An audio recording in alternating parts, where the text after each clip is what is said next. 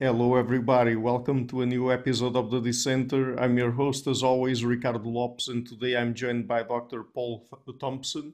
He holds appointments as professor in the Institute for the History and Philosophy of Science and Technology and the Department of Ecology and Evolutionary Biology at the University of Toronto in Canada.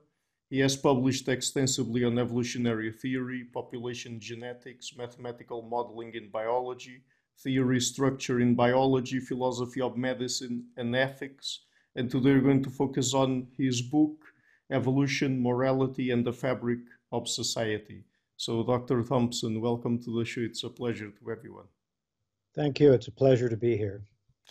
So, uh, in the book, uh, you focus or basically approach morality from the perspective of a social contract theory. So, what is that? Uh, social contract theory uh, has a number of different forms, but the essential element is that societies are organized and made to function well uh, under a social contract. Sometimes that contract is explicit, as you would find in constitutions of countries where they've spelled out some of the basic ground rules of that country's social structure. In other cases, they're very informal, excuse me, such as you'd find in uh, uh, pre-literate, pre-industrial societies uh, 5,000 years ago, and uh, their structures were just understood. They were smaller groups usually. Uh, some societies have understood but not written down uh, social contracts. The UK uh, is an example of that. And some countries don't even have a clear sense of what that social contract is, but they all operate under a set of rules and assumptions. Uh, so, um, in what ways does that approach allow for us to understand the evolution of human morality? Um, let, let me answer a little bit about the tradition of social contract theory, which okay. started with Hobbes, mm-hmm. uh, Thomas Hobbes, uh, and had the, the, form that I'm closer to in Rousseau during the French Revolution period, and was resurrected in the 20th century by John Rawls, a name that many people may have uh, already heard. And that notion of social contract is a way of trying to derive morality by thinking about what rational, self interested individuals would want in terms of the organization of society. So it's more of a thought experiment justifying morality by what kind of a world would people want to live in if they had their own self interest uh, at heart and they were rational. And everybody knows that you're going to have to make some compromises to get uh, the best outcome for yourself. Um, and so you would begin to trade off some of your potential freedoms and desires for uh, other people satisfying theirs. The approach that uh, I like comes more from Rousseau. Some people think that it also comes from Hume, but I'm less clear on that. Mm-hmm. And that is that it is not a rational exercise. It's something that over time developed. And you can see elements of it in non human primates and in organisms in other species other than primates. And therefore, the social contract is a way in which we slowly began to organize uh, behavior, in some cases directly as a result of the evolutionary advantage, and those that behaved in a certain way uh, passed on that disposition to behave that way, and uh, it became embedded in the population. And sometimes by a conscious decision when you get to the level of more cognitive abilities. Uh, and would evolutionary reproductive success play a role here? Uh, for me, it plays a crucial role because evolutionary reproductive success is what will hone the ability to cooperate and therefore to work together in a contractual sort of way. And in lower cognitive organisms, uh, birds are a, a, great example. the level of cooperation is low, but those who have uh, cooperative um, instincts, let me call them, or propensities, are going to do better in the struggle for survival than those that don't. So, birds that are prepared to give a call when there's danger, even though it puts them at a little danger, are more likely to be part of a group that survives than uh, ones that don't. So, even in relatively low cognitive organisms, you can see evolution at work, honing the ability of organisms to work together for the benefit of all. Mm-hmm. Are mechanisms like kin selection and reciprocal altruism part of your account of human morality?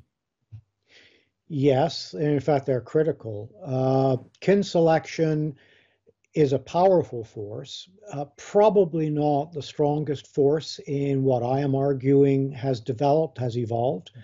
Uh, more likely, reciprocal altruism is the driving force. But kin selection means that you do better in the evolutionary uh, struggle for survival if you help kin or they help you. And you can sometimes increase your own uh, ability to pass your genes. Uh, this is a genetically based uh, understanding. Place, place your genes into the next generation if you help cousins, brothers, sisters, even parents who are going to have more offspring because the relatedness between the individuals is quite strong. So the genetics that are shared are high. And therefore, when you help a brother to have offspring or a sister to have more offspring, you're actually putting some of your genes in the next generation because you share them with your brother and sister. Reciprocal altruism is a kind of you scratch my back and I'll scratch yours. So it's a way of cooperating with somebody in order to get an advantage for yourself, but it obviously delivers an advantage for them. And this is the beginnings of working together in a cooperative way that then leads to uh, implicit uh, contracts and maybe later explicit contracts of how you're going to help each other. And there's nice examples from a mathematical area called game theory, where uh, you can put individuals in situations where they can cooperate or they can defect. And uh, people, the, the, game is set up in a way that cooperators do better than those that uh, end up defecting. Uh, if you are a cooperator and someone defects on you, you do the worst of all. So you don't want to uh, be dealing with people who are known defectors. So on a one-shot deal in a game, uh, you're probably not going to know enough to know whether to defect or not. But if you have to do it over and over again, especially with the same people, you get to know who's trustworthy and who isn't.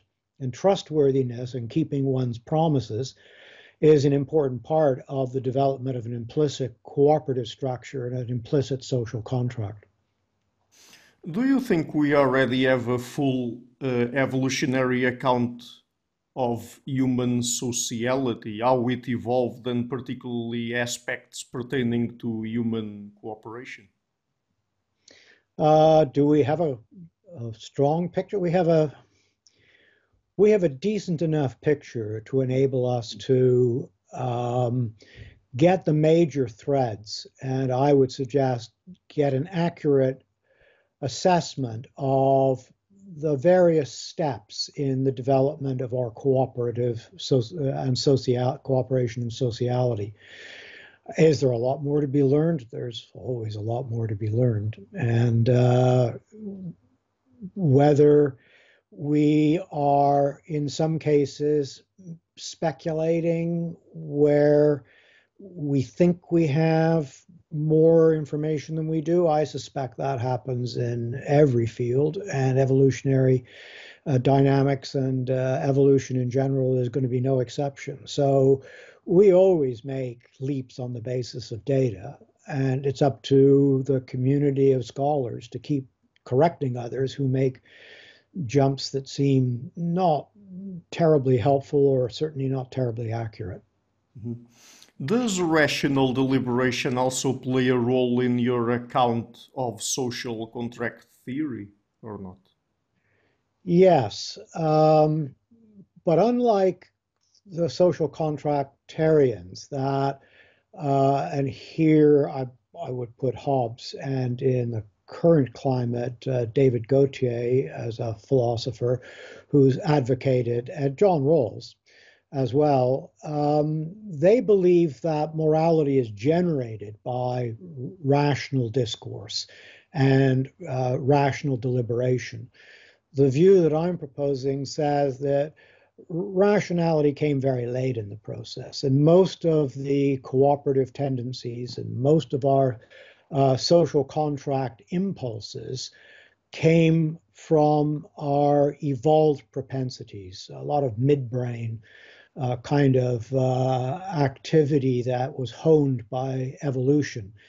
And rationality helps us to do a number of things. One, to understand that, but also to uh, hone it and correct it for a different kind of environment than the one in which we evolved. So, one example that I use in the book is xenophobia. Uh, we have a propensity to be xenophobic, to be wary, at a minimum, wary of people outside of our own social group. Uh, this served us well in times when we were local tribes and resources were scarce and you wanted to protect your own uh, resource base or you wanted to take somebody else's because yours was inadequate.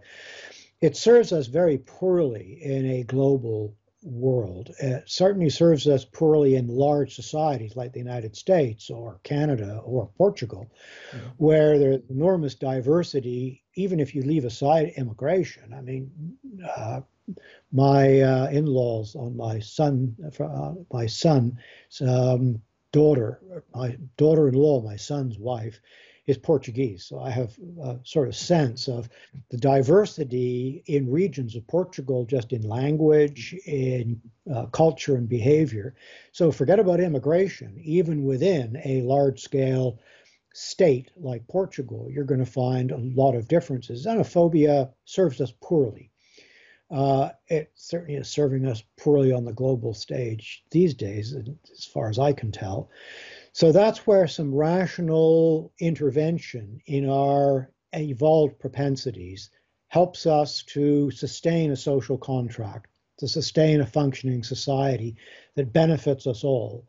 And it hones our cooperative landscape uh, using our propensity to be cooperative and then trying to erase as much as possible our propensity to be xenophobic. I think xenophobia is actually a pretty good example in the modern world. Mm-hmm. So, in the book, at a certain point, you talk about uh, three principles inclusion, individual sovereignty or liberty, and equality. So, why do you focus on these three, and what would be the evolutionary rationale behind them? Okay, the ultimate evolutionary rationale is um, evolutionary reproductive success. And I mean by that long term reproductive success. Mm-hmm. So you can be successful in one generation, but that will have almost no evolutionary impact. Whatever characteristic you have that has made you successful in out reproducing others who have a different genetic profile has to be sustained over time. One of the ways in which you can enhance your evolutionary reproductive success is to cooperate with other people. And that cooperation shows up mostly in reciprocal altruism, uh, which you've mentioned already. We've spoken about a little bit in kin selection, in uh, the way in which helping kin gives you a reproductive advantage. But um, reciprocity is one of the drivers for non related individuals. Most of us are not related to each other, but have a propensity to help in order to benefit ourselves largely. Uh, this does create problems for people who want to preserve a standard notion of altruism, which is that people just do things out of the goodness of their heart, because this view says most of the time, I wouldn't rule that out as never happening, but most of the time there's an ulterior motive and it has to do with your own success. Evolution trades on that ability to cooperate and have a genetic propensity to cooperate and therefore enhance your ability to pass those cooperative genes on to the next generation. So once you've accepted, if you do, that cooperation is an evolved propensity designed to enhance reproductive success, to make us more successful. So it's self interested at heart. Then you can ask, well, what other things might also do that? What other propensities might do that that are secondary, that uh, aren't just as global as cooperation? And the answer there is that uh, inclusion, that uh, working together uh, is better than uh, marginalizing groups of people. Because, as I say in the book, uh, life is unpredictable, and you may now have some strengths that allow you and a few other people to cooperate and gang up on uh, neighbors. But the tables may turn and you may end up an invalid or having some other weakness. And now you're going to depend on that other group to help you. So it always benefits to be as broad in your cooperative reach as possible in bringing about your own self interest. So that gets inclusion into the picture. Mm-hmm. And it's always uh, the case that if you want to maximize your own self interest, you want to be able to achieve as many of your own desires and interests as possible.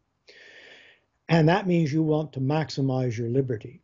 But you want to maximize your liberty by recognizing that in a cooperative structure, other people want to do that too.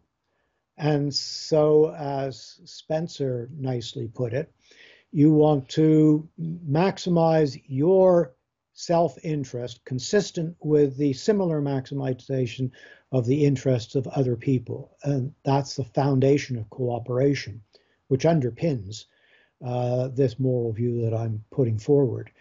And then uh, I think uh, equality falls out as maybe it's really a third tier, uh, but I've put it as a second tier, as a, uh, equal to uh, liberty and inclusiveness. But it falls out of liberty more than anything else. And you're not going to be uh, have maximum liberty if you don't recognize the equality desires of other people and you don't treat them equally because they won't treat you equally and the cooperation will break down so each of those three are really derivative uh, whether it's a, a logical mathematical derivation i'm not all that prepared to s- speculate on. But you can see the kind of derivation, at least it's an informal derivation based mm-hmm. on our cooperative uh, impulses, which are based on the advantages of cooperation to our long term reproductive success. But uh, it's not the case that uh, societies have to necessarily respect these principles for them to be, I mean, societies and individ individuals to be reproductively uh, successful, right? In the short term, uh, people can be reproductively successful, perhaps even more reproductively successful, um, if they cheat, for example, or if they use their uh, brute strength or their their brain power to outwit somebody else. But in the long run, which is what rational self interest aims for, it will break down. So go back to the, the example of game theory. If you keep repeating the game, uh, people get wise to the fact that you're untrustworthy and you're going to defect if it advantages you the minute you see the, the advantage. So you get marginalized and become an outcast. And we do this all the time. We marginalize people who we don't think are playing the game, uh, certainly not playing it the way we'd like it to be played, and are therefore poor cooperators. So, in the long term, uh, cooperation advantages you. In the short term, you might be able to get away with advantaging your reproductive success by going it alone or in a small group of people. Right. Uh, in the book, you also talk about some social issues uh, like patriarchy, uh, copulatory choices, uh, and individual liberty, and also overpopulation and extinction. So, starting with patriarchy, where the sexual inequality stem from to begin with? I think you can see sexual inequality uh, way down the evolutionary uh, path. Um, whether you'd call it pet patriarchy is a different question, but the dance for uh, control of mating is probably the main initial driver of what has come uh, in primate societies and definitely in human societies be to be patriarchal. And if you take a look at uh, species outside of primates, you'll see that in many cases there is a, a jockeying for, between male and female as to which is going to control the reproductive dance. And in some cases, females do. And in many, many cases, males do. For males, there's a lot at stake because, uh, and as you go up the evolutionary scale and more care is required for offspring, the more is at stake. So for males, it's not easy to know whether or not this is your offspring. Mm-hmm. Whereas for females, uh, except in some very rare cases, um, very very rare, uh, the female will know that it's their uh, it's his or her offspring rather. Right. So uh, he may not know whether somebody has intervened, and especially given that estrus is uh, not as predictable as males would like it to be, though interestingly, it's more predictable uh, than we had believed until probably the last 40 years, where there's now all kinds of reasons, uh, uh experimental uh, evidence to suggest that uh, we know when females are having their estrous cycle. We know when they're menstruating, mm-hmm. and that's a part about humans that uh, patriarchy manifests itself in all the rules around menstruation, not really because it's a control issue or a paternity issue. It's that uh, humans are rare in the animal world in menstruating. Most animals, the blood is reabsorbed. So you'd have to live in Africa where there are some other animals that menstruate in order to see this. So humans are different, and that has caused us to feel very differently about that process in human females. And patriarchy has just layered it with all kinds of special rules and taboos and so on. But estrus, which is largely hidden, that is, when a woman is ovulating, uh, a female in general, but in the case of uh, humans, a woman is ovulating, that is much more detectable than we would have thought 100 years ago. There's, uh, for example, a slight enlarging of the um, of the facial features. Uh, I call it bloating, but it's really not noticeable enough to call it bloating. Uh, there are odors that can be detected. Now, humans are very good at making a mess of all of our biological abilities by wearing perfumes and bathing, you know, one, at least once a day, and some people twice a day. So we can eradicate some of these, but there is no question that females give off signals uh, that they're in heat, they're uh, having an estrus cycle. So um, the going back to the uh, question about the origins of patriarchy, I think it comes from that kind of control of the female and the offspring and knowing that it's yours. So in primates, you see that the male is very dominant, uh, does control uh, one or more females, uh, fights off other males, uh, sometimes successfully, sometimes not. In the case of humans, something interesting changed when language became available because the collusion between males, and you see collusion among males in primates. And if anyone's really interested in following this through, Barbara Smuts' paper on the evolution of patriarchy is a wonderful paper, which is the citations in my book, um, where she goes through the various stages of uh, male dominance of the sexual behavior of females, and then it becomes more generalized. Once we have language, males can collude more easily and they can tell stories and come up with ideologies and mythologies mm-hmm. um, and begin to impose them. And that's how I mean, patriarchy arose because of mating issues but then became a way of males having hegemony over all kinds of aspects of society, and especially of female behavior.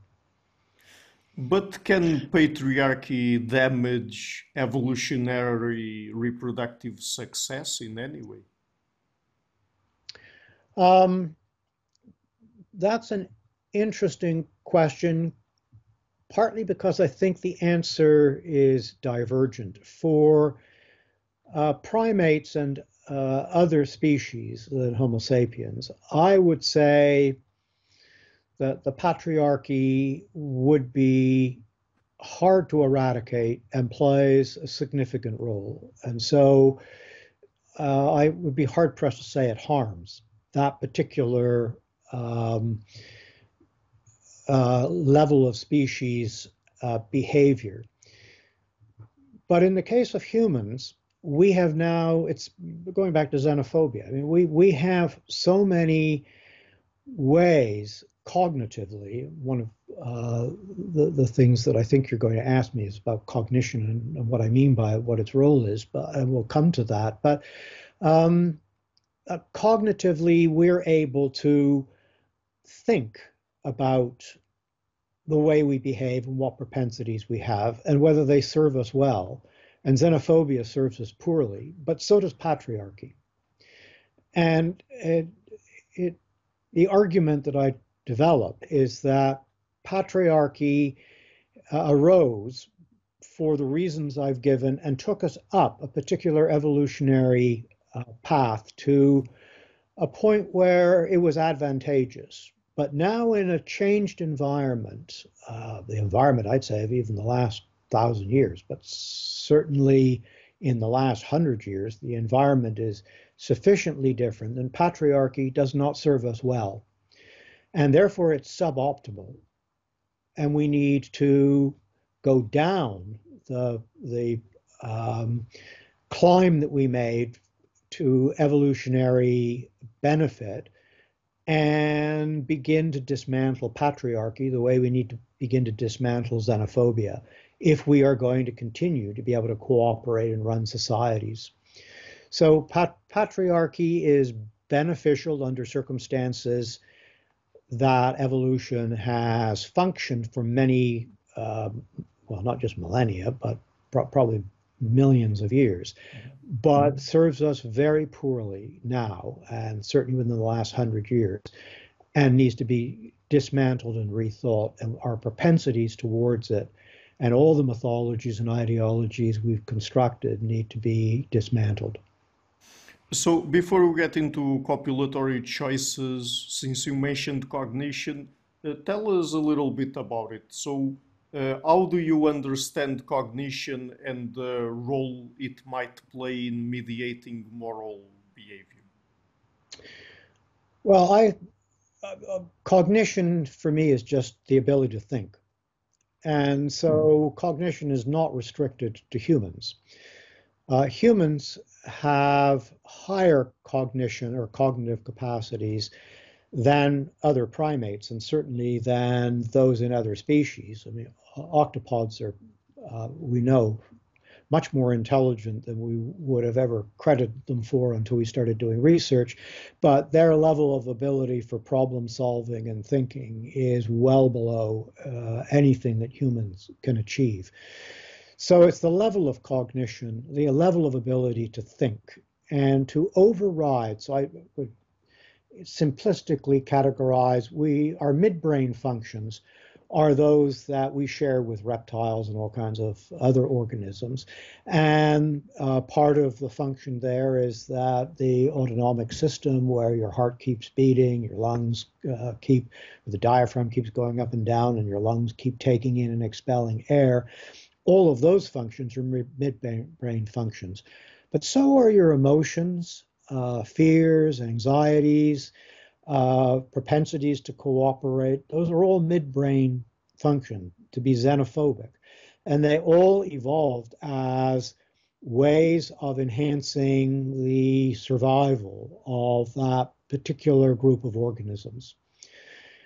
Cognition came along much later and even in lower organisms that are have some cognitive capacity enables them to make decisions that are in, not in accordance with what their midbrain would naturally have them do, their impulses, their propensities.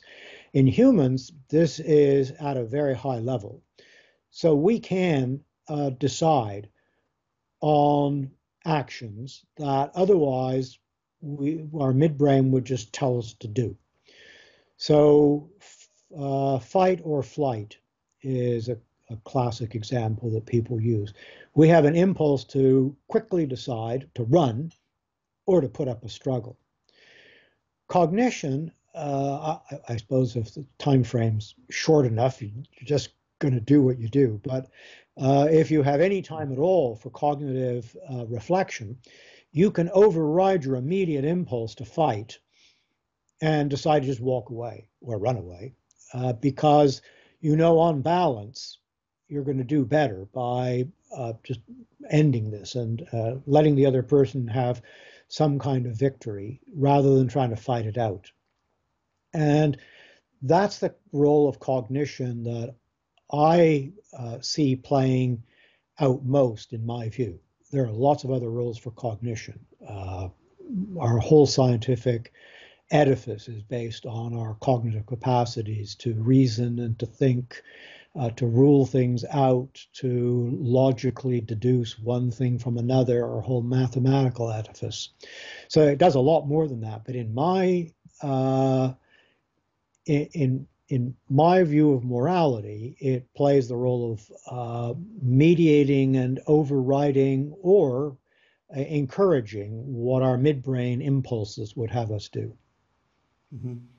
Uh, talking about copulatory choices now, why is it so common that uh, societies encroach on the individual, on the copulatory choices of individuals? I mean, why should it matter? to people why other people in their own societies, I mean, who they copulate with and uh, things like that? Well, I, th- I think the answer lies in the uh, possible story about the origin of it. And I'm not sure we know enough about the history of the development of reg- trying to regulate copulatory behavior. But for sure, some of the key elements uh, keep emerging as people do investigations. And one has to do uh, in some of the earliest times with the protection of one's uh, mate, the securing and then maintaining of a relationship. It's a whole lot easier if you can uh, get other people to agree that yeah, you you own this mate, uh, or only you are going to have uh, copulatory behavior with this person, and you begin to write rules that codify that in some way or another. Uh, it begins begins to be more uh, perhaps important when uh, you have at stake economic interests. So a lot of the a lot of the rules and regulations came about in what I call the uh, elite structures of societies as they developed. So let, us take the last couple of thousand years. Mm-hmm. And the elite in those societies was a great deal at stake in terms of who got this uh, daughter, uh, which noble, which king, which whatever. And so a whole aura of rules and regulations protecting and it is a notion of property. So it goes back to patriarchy, protecting uh, the property and the value of that particular property. And uh, you want to know the lineage because lineage is important if you're in the elite. I think if you look at uh, poor people, common people, uh, I'm not keen on that word, but since I'm just decide, describing now two classes, and I think societies have so many stratifications. This is very simplistic, but there's the elite, uh, about whom we know a lot because they wrote the books, mm-hmm. uh, they ruled the societies, they ran the parliaments.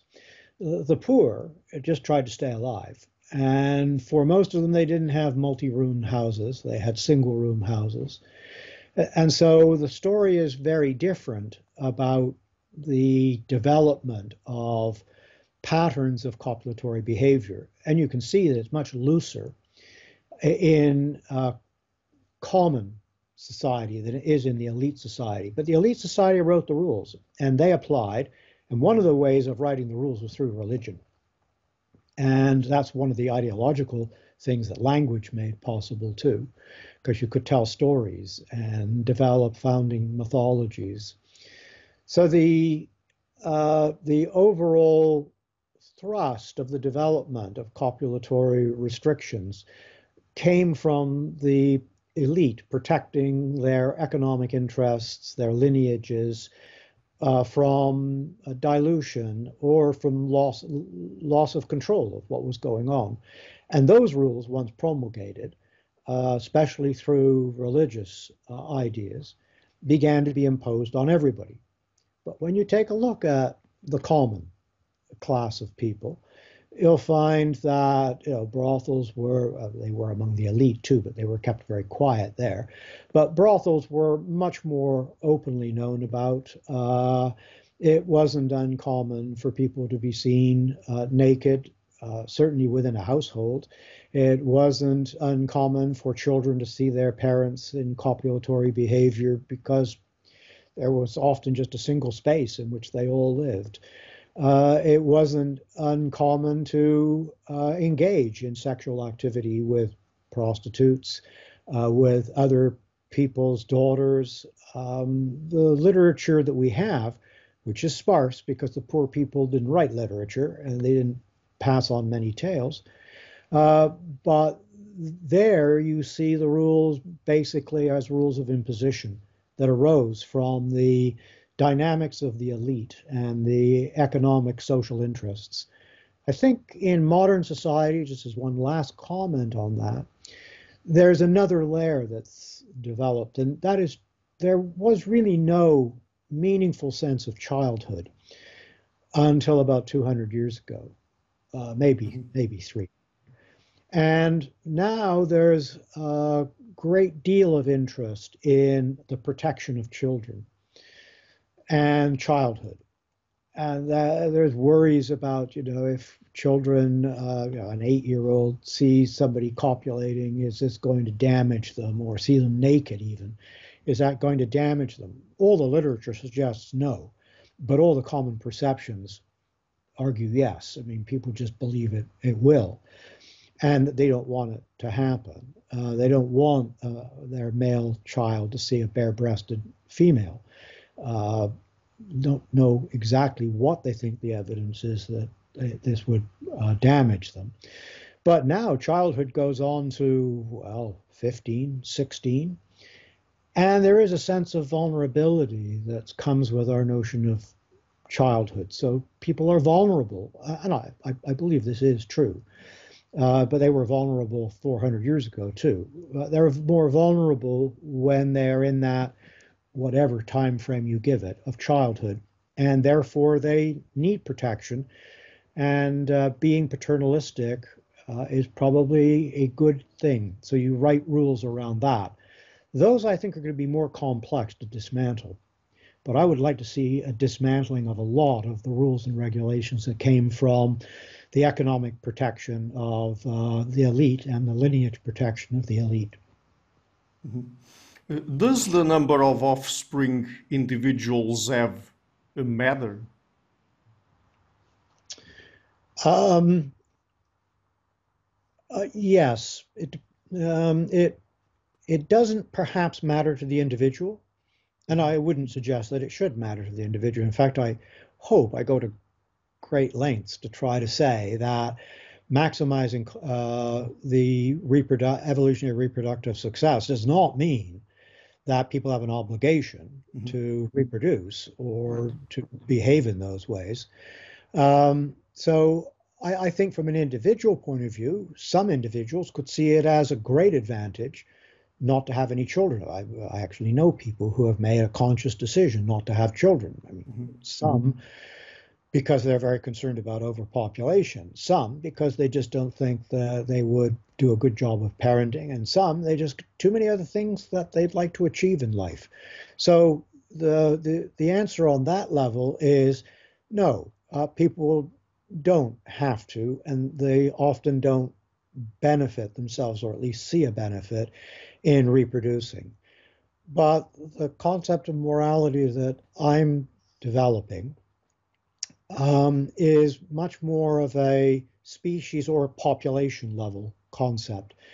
And so the, at the population level, if people didn't reproduce, then, or certain kinds of people decided not to reproduce, it will change the nature of the species in ways that are not necessarily evolutionarily advantageous and therefore not advantageous to the species. And uh, to just underscore why this is more a population level, in a paper that I wrote a long time ago, which uh, uh, now I would say has lots of flaws, but I probably will say that about this book uh, in another 10 years as well. Um, and it was on the uh, biology of evil, the evolutionary biology of evil. And there I quite clearly make the notion of evil or bad behavior, such as people who are free riders. Uh, the, that, that behavior is destabilizing of the society, destabilizing of the population, and is therefore bad. But it's not bad because it's bad for that person. And it may not even be bad for a particular individual that you can pick out. But overall, in the longer term, it's bad for that population. So I put morality as a population level issue. And the question of how individuals themselves believe they're going to benefit or not benefit uh, is independent of that. It it's not divorced from it, but they can make their decisions independently. But if collectively they all make the decision not to reproduce, that the effects of that is the destabilization or elimination in the long term of that population. Do you think that there are any situations where social intervention and even social coercion might be justified? Um, those cases where you're uh, ensuring that everybody is enjoying the same maximization of evolutionary reproductive success or enjoying if, if you grant me that I've been able to get inclusiveness and liberty and equality uh, out uh, from this theory of morality, uh, then people who are undermining other people's liberty, uh, behaviors that are known to uh, enhance one person's liberty at the expense of others, I think there there's a role for social intervention and coercing somebody not to do it.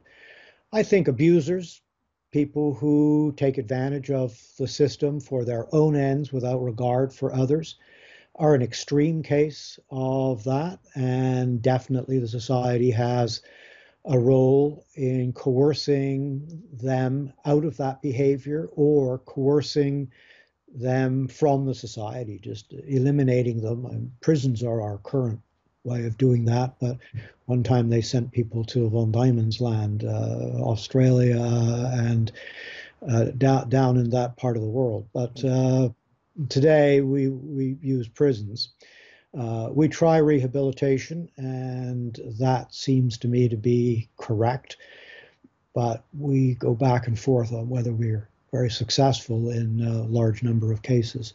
Mm-hmm. So I believe, yes, there's a role for coercion, but only in setting up the society. Let me uh, try to crystallize this a little bit. The Supreme Court of Canada, uh, a number of years ago, probably 20 years ago now, uh, ruled on a case of a swingers club in Montreal, Canada. A swingers club for those of your listeners who I, I, doubt there are very many in this category, those who don't know what swingers clubs are, is a place where people buy a membership and they go in and they have public sex or switching partners and so on. Uh, they do this uh, c- completely of their own free will, at least as best one can determine. So the police typically at that time were just turning a blind eye unless they got a complaint. Well, if they got a complaint, it was technically deemed illegal and they had to act. And they did get a complaint about a person, Labaye, who was uh, running several swingers clubs in Montreal. So it ended up in the Supreme Court of Canada. And they used uh, John, effectively, they used John Stuart Mill's uh, principle of harm. They didn't explicitly mention Mill, but they had a two pronged test for whether something was indecent and could be prohibited. And one was whether it brought harm to the individuals involved that they could not have known about and, or consented to. Mm-hmm. And they went through all the possible cases that people uh, ream off about the harms of being swingers and so on. And one of them, obviously, is sexually transmitted disease. But their view was, well, yes, that's true, but that's true of anyone who has um, promiscuous habits. May be true of people who have even less promiscuous habits than some. Um, and therefore, this doesn't put this in a special class by itself. And then the second pro- uh, the second harm is the harm to society. Does this harm the society? Well, I, along with one of my philosophical colleagues at the University of Toronto, uh, want to know who's harmed. This amorphous society is a bit hard to nail down uh, specifically who is harmed. The Supreme Court didn't didn't worry about that. They just said harm to society, like the undermining of uh, social values or confidence or something. Mm-hmm. But they set a second prong, which was a test that said that the harm has to rise to the level where it interferes with the proper functioning of a society. And I think that's the right level for the intervention of the state that it has to demonstrate that it is either protecting some individual and clearly show that they're protecting that individual, or they're protecting the functioning of the society, but they have to then demonstrate that this is going to destabilize the society. Right. So, just talking about uh, another issue that you cover in the book why should we care about issues regarding overpopulation and extinction?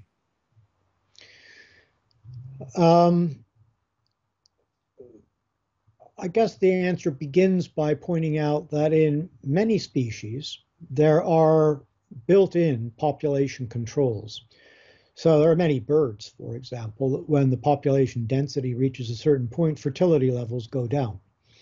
Uh, it's a purely biological uh, mechanism, but it's evolved because overpopulation uh, is bad for everybody. Uh, they, it's like a story I heard many years ago about Everest, and when there were half a dozen people a year climbing Everest, and they tossed their aluminum cans to the side and they left their garbage all over the place really didn't matter all that much because eventually it would rust and decay and so on. Uh, it would oxidize in some way and go back uh, into the environment. Now, plastic bags may be an exception, but um, but even they kind of get scattered and they're just bits of uh, polyethylene floating around. But when you start having 5,000 people every month climbing Everest and tossing all their stuff, then you've got a problem, an environmental problem. And Everest is going to, the mountain itself is going to end up having some consequences from that. So as long as there are small numbers in a population, uh, there are there's food resource uh, compatibility. There's lots for people to eat uh, or uh, forage for or hunt. But once you start to get high levels of population, uh, you begin to I I didn't say it this way in the book, but I would say you begin to destabilize the social structure. And uh, I would broaden it now to say you begin to destabilize multiple social structures if you begin overpopulation on the level we are now. At the United Nations, it's estimated we've just reached 8 billion people on the planet. A lot of people. Um, now, to go back to your extinction point, uh, so that sets that frames the issue that overpopulation is a destabilizing uh, factor. But species come and go; they go extinct. They they they didn't manage to be able to track the environmental changes successfully enough. One uh, contrasting example that shows this in the case of hominids is Neanderthals didn't make it. They existed at the same time as Homo sapiens, but the ice ages uh, were brutal on them. They couldn't adapt. Whereas Homo sapiens, they managed to find a thing called clothing, and they managed to harness fire better than Neanderthals did. And so the Neanderthals kept moving south as a response to the encroaching coldness. And eventually they were they got to southern Spain um, and places like that. And there was very few other places now to go in small numbers, they did make it across the Mediterranean and so on, but by and large, they were trapped in. And they died out. They became extinct because they couldn't move quickly enough with the environmental change. It's another case where cognition helped us because we were able to think about a solution that was cultural. Um, uh, we probably have now uh, overdone the clothing uh, side of things, and it's become a, an economic, commercially uh, fashion driven uh, issue. But in that, that time, it saved us as Homo sapiens. Right. Overpopulation is going to uh, put pressure on us that we are not going to be able to evolve quickly enough to resolve in terms of our genetics. So we're going to have to have a cultural solution to it. And to the extent we can't find one, and it looks like we're not doing very well at finding one, we could become extinct. And extinction may not sound like such a bad thing since we're going to everything becomes extinct. Every organism we know becomes extinct at some point, but we'll become extinct faster. And I don't find that a particularly appealing uh, end. And that may just be a personal uh, predilection of mine, but uh, I think it's probably shared by lots of other people but we may be beyond the point of recovery. And climate change is in part a function of population increase. Uh, we've chopped down a lot of trees in North America, at least. I'm trying hard not to let it happen in South America, but I understand why they're a bit ticked off that in North America we, we did it, became economically successful because of it. And now we're telling them, well, no, you can't cut down yours too. Right. Uh, I understand the, the dilemmas across uh, parts of the world but it's because of population levels that uh, we are doing some of the things that we're doing, and the extent to which we continue to burn fossil fuels. Not just that we do, but the amount that we burn is related to the number of people that need to use fossil fuels, or at least believe they need to use fossil fuels. In some cases, do. So I find the argument of extinction a powerful one for trying to come to grips with uh, our current mess. But I don't know that I could claim that this is directly uh, attackable by my uh, theory of morality. Mm-hmm. Uh, I have one final question then. Um, do you think that uh, tackling human morality from an evolutionary perspective uh, would commit us to any sort of meta-ethical stance, like, for example, moral anti-realism, like uh, moral nihilism or moral relativism, for example? I don't think it leads to relativism because I claim this is true for the entire planet, that this is the basis for human morality wherever you are, and that uh, cultures may tweak it a bit here and there. So you, you will have cultural differences in the expression, but the actual fundamental values are values for all Homo sapiens. It's just the way in which we have evolved that particular set of propensities and ways of uh, functioning. Uh, metaethics is hard. So, uh, uh, is it a moral anti-realism?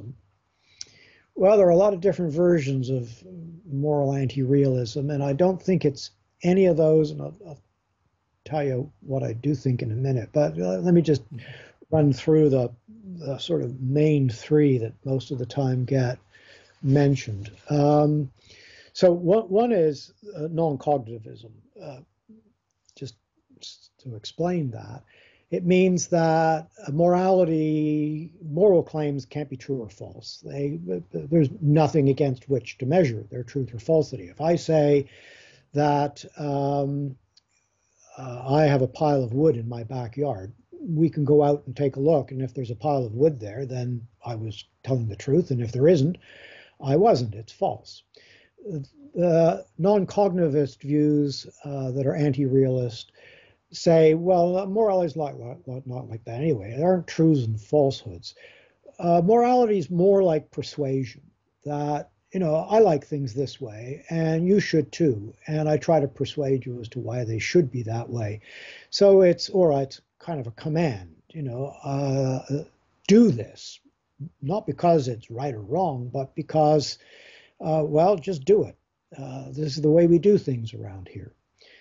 I'm not, no, my view is not non-cognitivist because I believe there is empirical things that you can use, and we've gone through a number of them uh, in this discussion. There are empirical things that make the claims true or false. I mean, there could be new information from an evolutionary point of view that would make things I say in my book wrong. And uh, there, I've got a lot of biological references in the book because I want it to be based on the best empirical evidence we have, which mm-hmm. may turn out to be contradicted at some point in the future. So there is a way of determining the truth or falsity.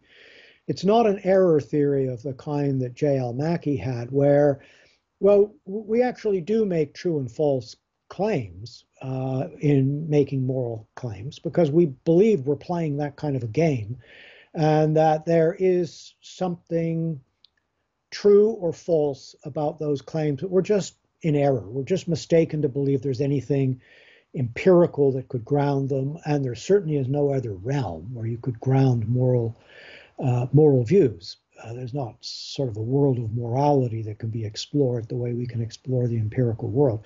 So I'm I'm not uh, I wouldn't be an anti-realist in that sense. Uh, and then there's just the subjectivism, or what some people call non-objectivism, where it's all kind of subjective, but we understand that we need to do this in order to uh, uh enable our societies to function and able to let people know what they should be doing. Mm-hmm. Uh, so none of those would capture what I'm doing. So I would say I'm not an anti-realist. I'm not a relativist, but I am a moral naturalist in uh, the sense that I believe that morality is an empirical enterprise and determining what is morally correct and not correct is an empirical enterprise. And that's what I've tried to do in the book. So the ultimate goal of the book was to try to establish that uh, morality can be based on evolution, and evolution is an empirical uh, field of investigation. And I, we either have that field of investigation sufficiently under control that my arguments will work, or we don't. In which case, it may be sometime in the future that people will laugh and say, "Well, they, they thought that that was the case in the past." Uh, or it could be the case that we continue to hold the same uh, uh empirical views that we currently hold, but uh, clever people come along, or maybe not so clever, come along and show that, well, yeah, the empirical evidence is clear, but your reasoning from it is false, and therefore your your theory of morality, your contract contractualist theory of morality, uh, simply won't work. Uh, I'm prepared for both of those to happen.